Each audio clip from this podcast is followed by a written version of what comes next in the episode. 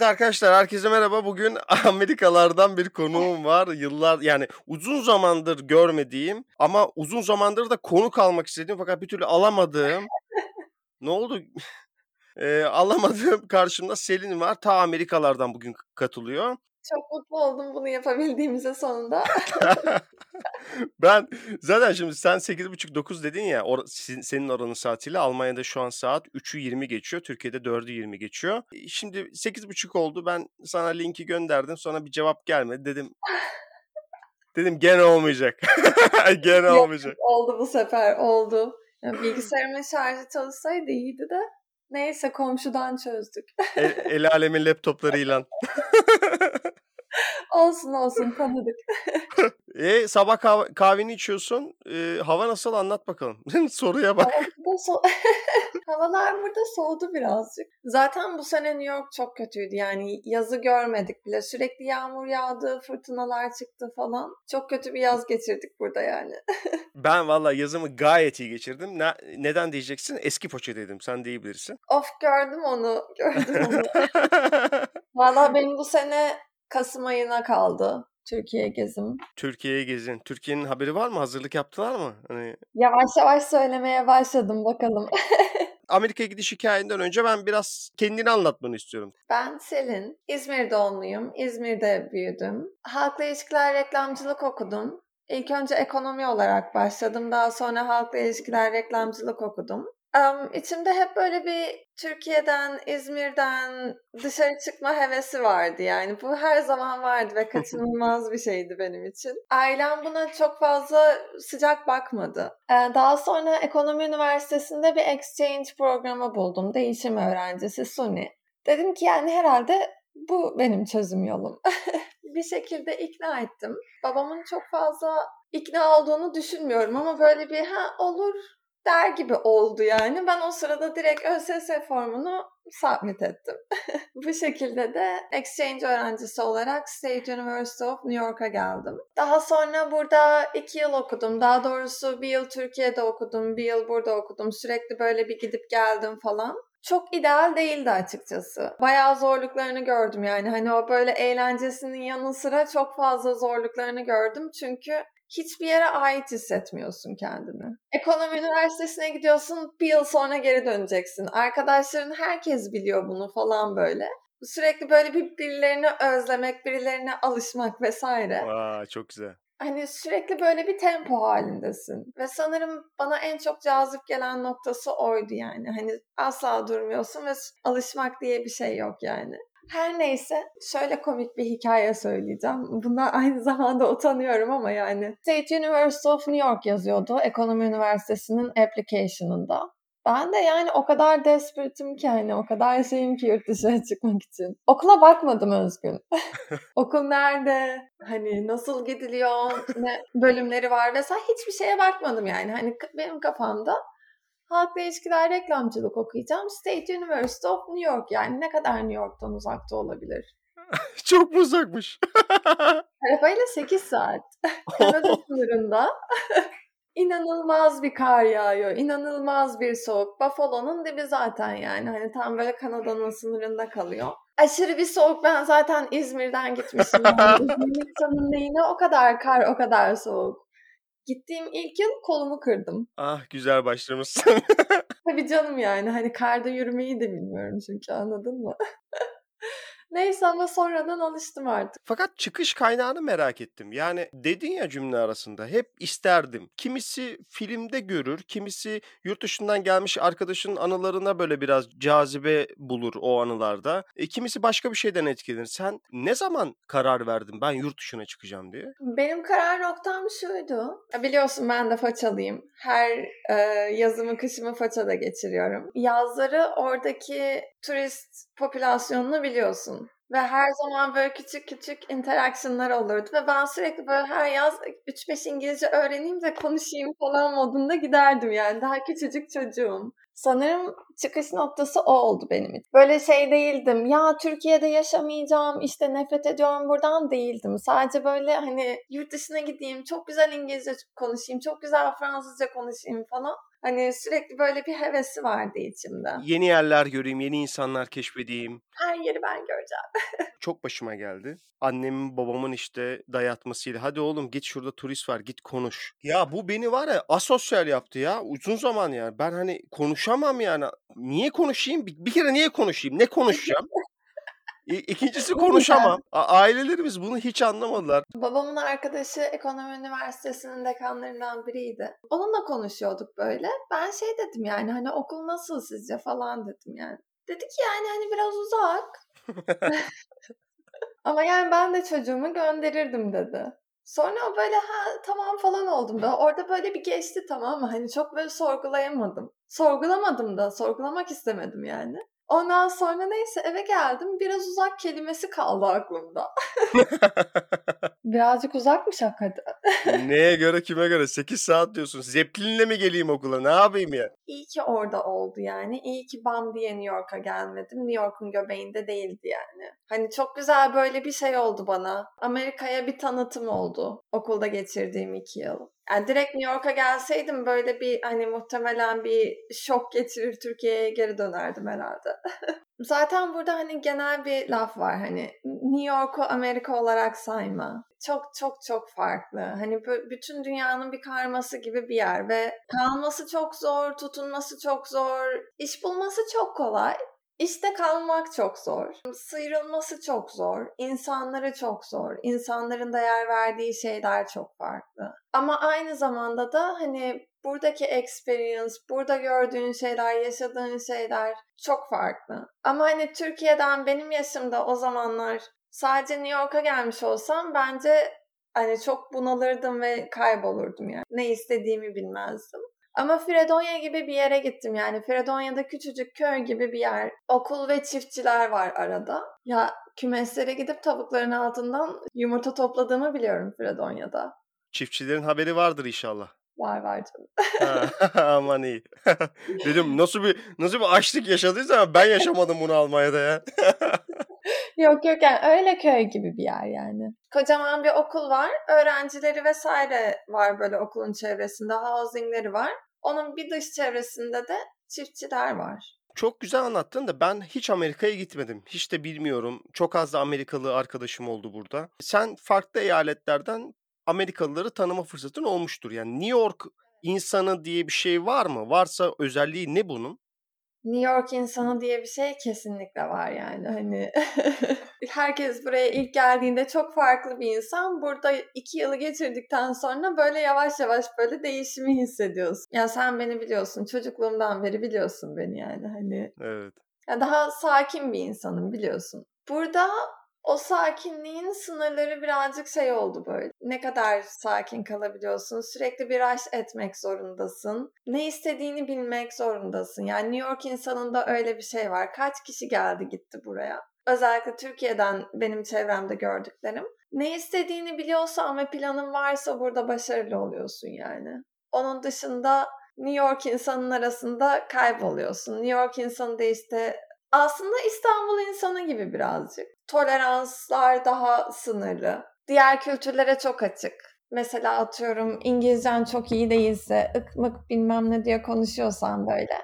Burada onu şey hissetmiyorsun böyle. Ay öf konuşamıyorum falan gibi hissetmiyorsun. Çünkü insanlar da oradan geçmiş. Yani bu, buradaki herkes farklı kültürlerden geliyor buraya. O yüzden yani seni o kadar iyi anlayabiliyorlar ki ve hani o kadar böyle bir aidiyet hissediyorsun ki burada. Mesela ben Fredonya'da yaşadım, Washington'da yaşadım. Hani buralarda daha böyle bir aidiyet hissi bu kadar yoktu yani. yani çünkü böyle New York insanı seni kabul ediyor yani. Ama şöyle de bir şey var. Aşırı bir bireysellik var. Hani kabul etme sadece bir noktaya kadar. Bir şeye ihtiyacın olduğunda arayabileceğin insan sayısı çok sınırlı, sınırda kalıyor yani. Büyük yer ve küçük yer insanını çok iyi özetledin şu an. Aslında bu bu hakikaten böyle. Ben Almanya'daki tecrübelerimden bir örnek vereyim. Köyde yaşamış, doğmuş, büyümüş, belirli bir yaşa gelmiş bir insan nasıl diyeyim yüksek Almanca konuşmakta çok zorlanıyor. Benimle bile konuşurken. Şimdi ben karşına geliyorum senin. Senin ana dilini yani Almancayı yeni öğrenmiş biriyim. Senin aksanını bilmem mümkün değil. Ve bana bir şey anlatırken bir hikayeyi, benimle bir şey paylaşmak istiyorsun. İkimizin de gülmesini istiyorsun. Komik bir hikaye çünkü. Ve bunu full aksanla anlatıyorsun. Ondan sonra da benim bunu anlayıp gülmemi bekliyorsun.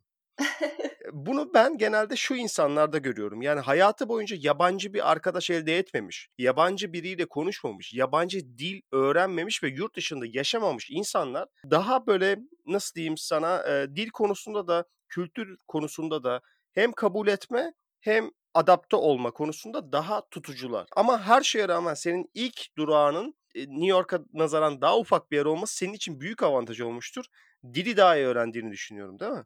Hem dili daha iyi öğrendim. Ya hem de gerçek Amerikan kültürünü orada öğrendim yani. Daha iyi anladığımı düşünüyorum Amerikalıları. Neymiş peki Amerikan kültürü? Hadi bize anlat. şey ya da şöyle söyleyeyim tamam hani çok genel aptal bir soru oldu. Yani. Küçük şeylerle mesela bir Amerikalı ne bileyim sana e, kahvaltıda ne yer? Evet. Şöyle. Ben bu işi bırakayım ya. hayır hayır. Yok yok hayır. Güzel soru sordum. Böyle birden böyle bir şeye gittim yani. Hani bundan bir 6 sene öncesine gittim. Orada 9,5 saat sabah. Amerika townları hepsi böyle birbirinin copy paste'i gibi bir şey yani. Walmart'ıdır, Applebee'sidir, osudur, busudur. Hepsi böyle aynı yani. Aynı yapılarda, aynı yerlerde. Highway'den çıktığında senin ne, ne bekleyeceğini biliyorsun. Yani hani o yapıların hepsini biliyorsun. Yani bu Fredonya'da da öyle, güneyde de öyle, kuzeyde de öyle. Trend burada önemli yani. Hani mesela bir çeşit çanta takıyorsan bir, bir süre sonra onu herkes de görüyorsun vesaire. İnsanların yedikleri aynı, eğlence şekilleri aynı, dinledikleri müzikler aynı. Bu benim gözlemim. Ne kadar doğrudur bilmiyorum ama benim gördüklerim bu şekilde. Ana güzelmiş. Ya mu- mutfak diye bir şey var mı ya? Amerikan mutfağı dediğimizde akla mesela hot dog var. ben, ben de kalın steak diyecektim. Kalın steak haricinde var mı mesela vay be ulan şu olsa da yesek dediğin? yani benim benim sevdiğim şey var. American diner'lar var burada. İşte böyle deri koltukları oluyor falan böyle iki tane koltuk birbirine bakıyor ortada masa var falan böyle. Bayılıyorum Özgün ona. e ne yiyorsun oraya gidince? İşte sağlıklı olmadığı için o yüzden bayılıyorum zaten. Böyle belki bir iki ayda bir falan bir diner'a gidesim geliyor yani. Çünkü işte mesela sabah gidiyorsun. Yani sabah gittiğinde ne oluyor? Egg benedict oluyor. İçinde işte ya bacon'ını koyuyorsun ya sosisini koyuyorsun ya işte hiçbir şey koymuyorsun falan. Pankeki oluyor bir sürü böyle işte e, sweetie ile birlikte falan filan böyle hani şekerli ne varsa koyuyorsun içine. Zaten hani kafe klasik yani sınırsız. Sürekli sana şey kahveni getiriyor. Onun dışında ben Türkiye'de asla şey yemedim. Kocaman bir et parçası yemedim şeyde. Artık her yerde var güzelim ya. Değişti Türkiye.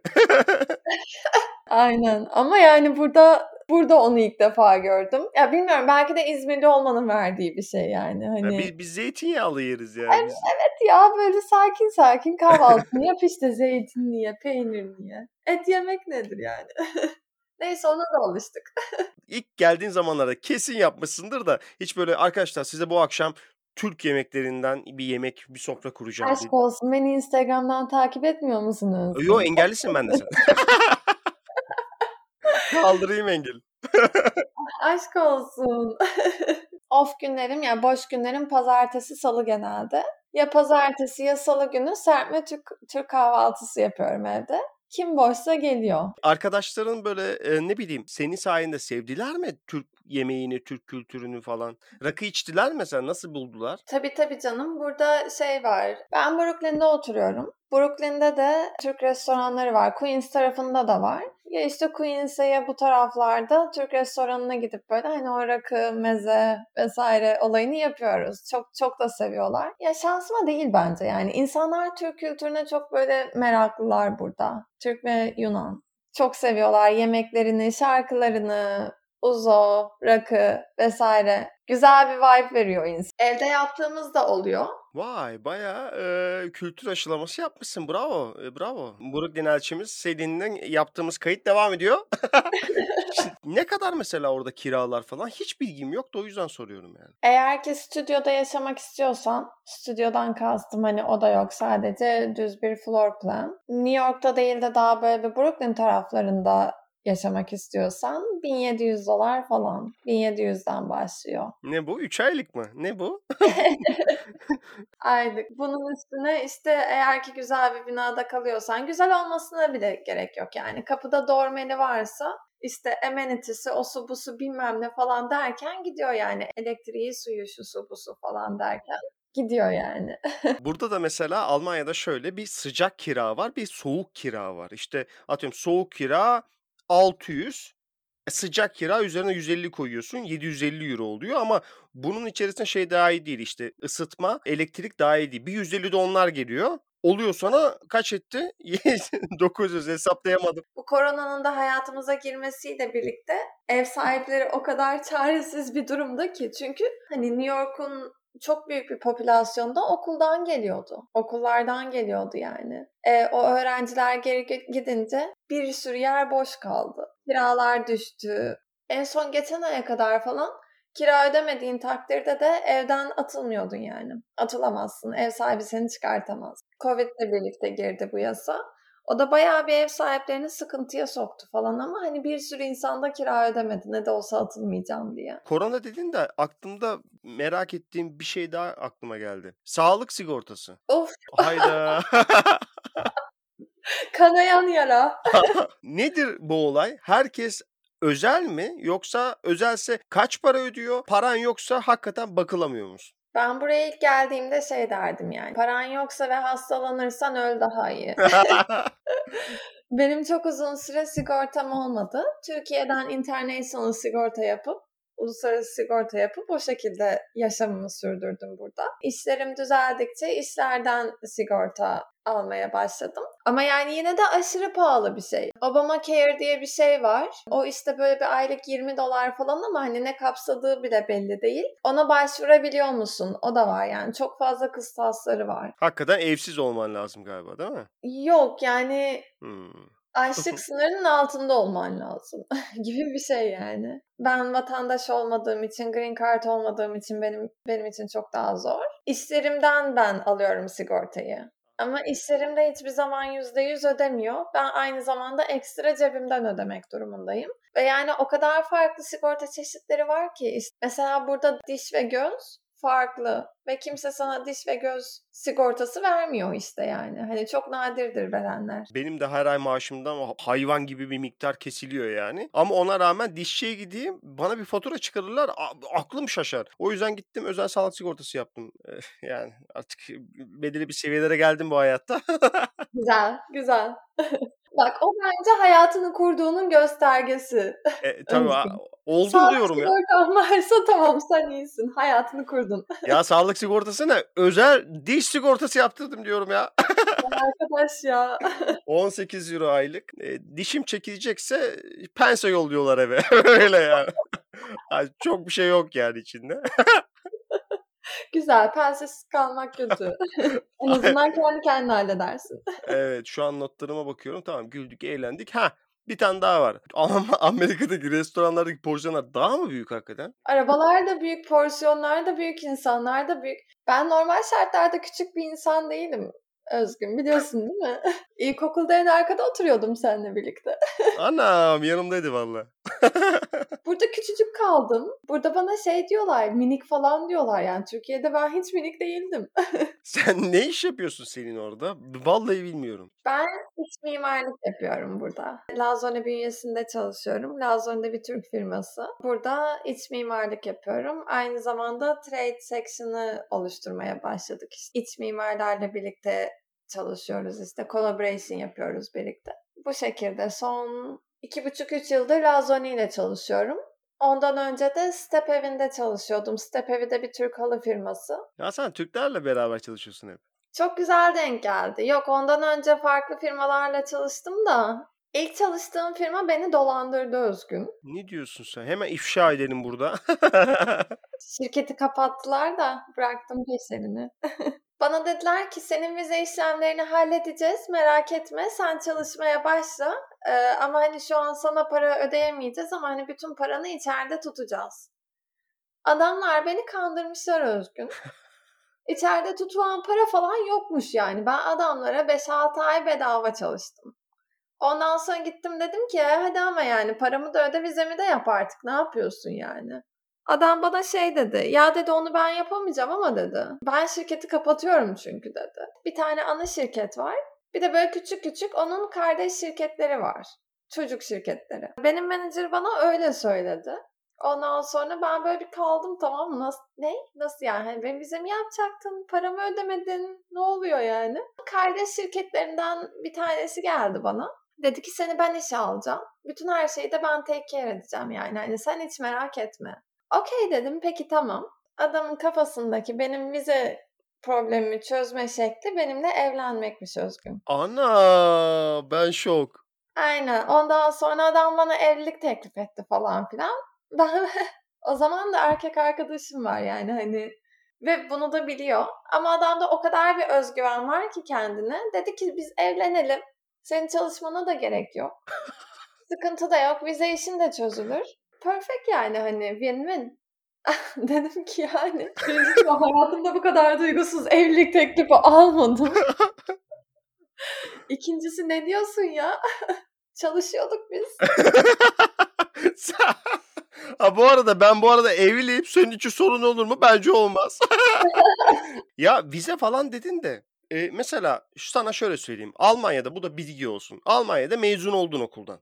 Okuldan mezun olduktan sonra yabancılar dairesi sana 18 ay mühlet veriyor. Kendi alanında iş bul diyor. Kontratını getir, sana işçi vizesi vereyim diyor. Kontratın sınırsızsa belirli bir süreden sonra sınırsız oturma ve çalışma iznine sahip oluyorsun. Fakat şeye bakıyorlar yani kendi okuduğun bölüme yakın bir alanda mı çalışıyorsun diye ona bakıyorlar. Amerika'da bu iş nasıl? Benzer. Burada da OPT diye bir şey veriyorlar. Bir yıllık çalışma izni. Bölümden bölüme değişiyor aslında. Daha böyle sayısal bir şey okuduysan 3 yıl veriyorlar. Çünkü bu adamların sayısal zekaya ihtiyacı var. Benim şu şekilde oldu. Okuldan mezun oldum. Bir yıllık çalışma izni verdiler bana. Herhangi bir şirkette çalışabiliyorsun. Ona çok şey yapmıyorlar. Hani nerede çalışıyorsun falan diye bakmıyorlar yani hani. Ama daha sonra vizeye başvurduğunda şu şekilde oluyor. Ya şirket sana sponsor oluyor. Diyor ki ben bu insana sponsor oluyorum. Benimle çalışması gerekiyor. Ya H1B vizesi oluyor. O daha kolay bir vize veya işte daha böyle ağır vizelere başvuruyorlar işte E1 vesaire o tarz vizelere başvuruyorlar. O biraz daha böyle hani değiştirilmesi zor vizeler oluyor. Daha sonraki şeyde step'te green card oluyor. Veya işte benim gibi insanlar Green Card'a daha gelememiş olan insanlar genelde vize değiştiriyor sürekli. Onu soracaktım. Sen ya senelerdir Amerika'da yaşıyorsun. Biz seninle aynı yıllarda çıktık zaten hatırlıyorum. Bu Green Card'ı niye alamadın? Ya da şunu şöyle söyleyeyim. Green Card için neler lazım? Ne, neleri şart, e, hangi şartları e, boş ver ya sen benim. Sen anlat bugün benim hiç performansım çok iyi. Gayet güzel soru sordun. Keşke yani ben buraya gelmeden bu soruyu birkaç insana sorsaydım da otomatik olsaydı. Ya ben hiçbir zaman Green Card için kasmadım yani. Hani hep kafamda şey vardı. Green Card ben bir şekilde alırım, bulurum yani sıkıntı yok falan diye düşünüyordum. Fredonya'dayken çok yakın bir arkadaşım dedi ki yani gel evlenelim. Hazır ikimiz de gençken hallet şu işini. Green Card'ını al olsun bitsin. Selim bu iki oldu ha. Yok bu bu şey yani hani arkadaşım beni kurtarıyor. Tabii ya bu arada bu inanılmaz yaygın yani. Hani böyle green card'ı nasıl çözdün? Evlendin mi? ilk soru mesela. Her neyse benim arkadaşım bana böyle bir şeyde bulundu. Teklifte bulundu. Ama o sırada ben işte New York'a gelmiştim. Ondan sonra erkek arkadaşımla tanıştım vesaire. Erkek arkadaşım da dedi ki yani yok girmeyiz o işe bence. bir beş yıl kadar birlikteydik. O yüzden benim için hani evlilik söz konusu değildi yani. İşte Green Card için bir evlilik yapıp hani oradan o olayı çözmek. Daha sonra çalıştığım şirketler de Green Card'ı almak işte bir buçuk iki yıl falan sürüyor. Hiçbir zaman o commitment'ı yapmak istemedim. diğer şirketlerle. O yüzden hep böyle vizeden gitti. Şimdi Lazoni'de de iki buçuk üç yıldır çalışıyoruz. Daha iki yılım var yani hani vizemin bitmesine. Vatandaşlığa geçmek zor mu? Green Card'dan daha mı zor? Zaman alıyor sadece yani. Green Card olayı daha zor. Vatandaşlık değil. Yani hani burada birini öldürüp suç işlemediğin sürece vatandaş olursun. Geçen ben de bakmıştım. Mavi kart var burada. İşte mavi kart Almanya ya da mavi kart Avrupa diye geçiyor. İkisine de başvuru şartları farklı haliyle. Alman vatandaşlığına geçsen daha kolay. Çok kolay yani. Ama 8 yıl burada olmuş ol diyor. Bir bok yapmış olma. Sicilin temiz olsun. Gel başvur diyor. Hiç sıkıntı yok onda. Burada ben işte son zamanlarda küçük böyle bir sağlık problemi yaşıyorum. Doktordan doktora gittim tamam mı? Hani bu, bu kadar sorun olmaması gereken bir şeyi doktordan doktora gittim. Hani böyle herkes kendi kafasından farklı şeyler söylüyor falan böyle ve hani ya bu daha önce de olan bir şeydi. Türkiye'ye gittim bir doktor çözdü gitti yani anladım. Bir tane ilaç verdi oldu bitti. Ay burada 5 aydır sürekli ilaç kullanıyorum ve doktorlara diyorum ki yani bak emin misin hani ben bunu kullandım bak yani kullandığım ilaçların historisine bak kardeş yani hani bak teker teker birlikte gidelim falan böyle. İşte ilacı veriyor mesela farklı bir ilaç daha veriyor falan ben soruyorum artık. Bu ilaçla bu ilaç araya, araya gün koyayım değil mi? Hani yani aynı zamanda almayayım değil mi? Ha evet evet. Ölüyorsun be. Kardeş doktor olan sensin. Özden sevgili arkadaşım podcast'te de onunla beraber başlamıştım. İlk 16 bölüm onunla beraber çektik. Almanya'da yok Türkiye'de Almanca olmak adlı bir kayıt almıştık. Aylin konuk olmuştu onun arkadaşı. Çok eğlenceli bir kayıttı. Orada Özden anlattı hikayeyi. Ya dedi ben işte sinüzit hastasıyım. Yani sinüzitlerim var işte migrenim tutuyor bazen falan. Hani doktor doktor geziyorum bana bitkisel ilaçlar veriyor dedi. Türkiye'ye gitsem işte bir şey verecek ve geçecek o. Ama burada hani aman benim başıma bir şey gelmesin, yanlış bir şey vermeyeyim diye tespitim var. Bütün Almanlar doğuştan panik atak hastası. Kurallar o kadar sert ki, sistem seni o kadar hızlı edebilir ki herkes aman aman aman şahit yazmasınlar yani. Şöyle bir şey var yani hani dünyanın her herhangi birinde bir Almanla karşılaşsam kesinlikle bu Alman derim yani. Asla şaşmaz. Yani adam adamlardaki disiplin hiç kimsede yok. O Alman disiplini hiç kimsede yok yani. Teşekkür ederim. Bak sana 8.5 dedim. 8.5'ta gönderdim linki. Bile, bilemiyorum yani. Ben Bile... 8.5-9 dedim. 9-10 geçe başardım yani. Almanlar hakkında sana bir şey söyleyeyim. Bunu belki tanıdığın Almanlarda tecrübe etmişsindir. Bir Almanın İngilizce konuşmaya çabalaması bana çok itici ve antipatik geliyor. Alman aksanı. Türk arkadaşlarım dinliyorsa beni anlayacaktır yani. İnanılmaz itici geliyor ya. Bir Amerikalı gibi konuşmaya çalışıyorlar. Gerçekten mi? Evet. Bana şey çok komik geliyor. İtalyanların İngilizce konuşmasıyla Fransızların İngilizce konuşması yani. O kadar tatlı bir şey ki yani. Hadi bize taklit yap. Ya, ya. Yok asla yani. Hani fark ettiysen hiç denemedim bile. Tamer Karadağlı'nın YouTube'da da biliyorsun o İngilizce öğretmeni. Onun bir videosu var. Farklı Tamer Amerika... Karadağlı İngilizce öğretmeni mi? Evet. O videoda işte Amerika'daki farklı eyaletlerin aksanlarını yapıyordu. Bir yerde de İtalyanları yapıyordu. Çok hoş, çok komik. Tavsiye ederim. Benim diye bir arkadaşım var. Ayda bir iki falan görüşüyoruz böyle. Hani resmen çocukla konuştuğumda beyin jimnastiği yapıyorum yani. Çünkü hani İngilizce öğrenmeye de kesinlikle yanaşmıyor anladın mı? Hani Yeteri kadar ben İngilizce biliyorum. Selim beni anlıyor musun? Anlıyor gibisin. Tamam sıkıntı yok yani. Çok iyi ya. O zaman yavaş yavaş kapatmadan da sana son bir soru soracağım. Ola ki bu kaydı biri dinliyor ve Amerika hayalleri kuruyor üniversiteden sonra. Şeyi sormayacağım sana işte nerelere başvursun, ne yapsın, bize nasıl hazırlar, bize için gerekli onları sormayacağım da. Neleri düşünerek gelmesi lazım. Yani ne, nelerle karşılaşacak? En karşılaşabileceği şey, en hazırlıklı olması gereken şeyler neler? Şöyle daha önceden de söylediğim gibi ilk 1-2 yıl zor geçecek. Güllük gülistanlık olmayacak hiçbir şey. Yeni bir kültüre geliyorsun sonuçta. Çok farklı bir kültüre geliyorsun. Benim buraya gelmemle şu anki insanların buraya gelmesi arasında büyük bir fark var. Çünkü bence şu an Türkiye Amerikan kültürüne daha fazla expose durumda. Ve bütün dünya yani hani Amerikan filmleri, şarkıları, belgeselleri hani buraya gelmeden insanlar burayla ilgili zaten çok şey biliyor.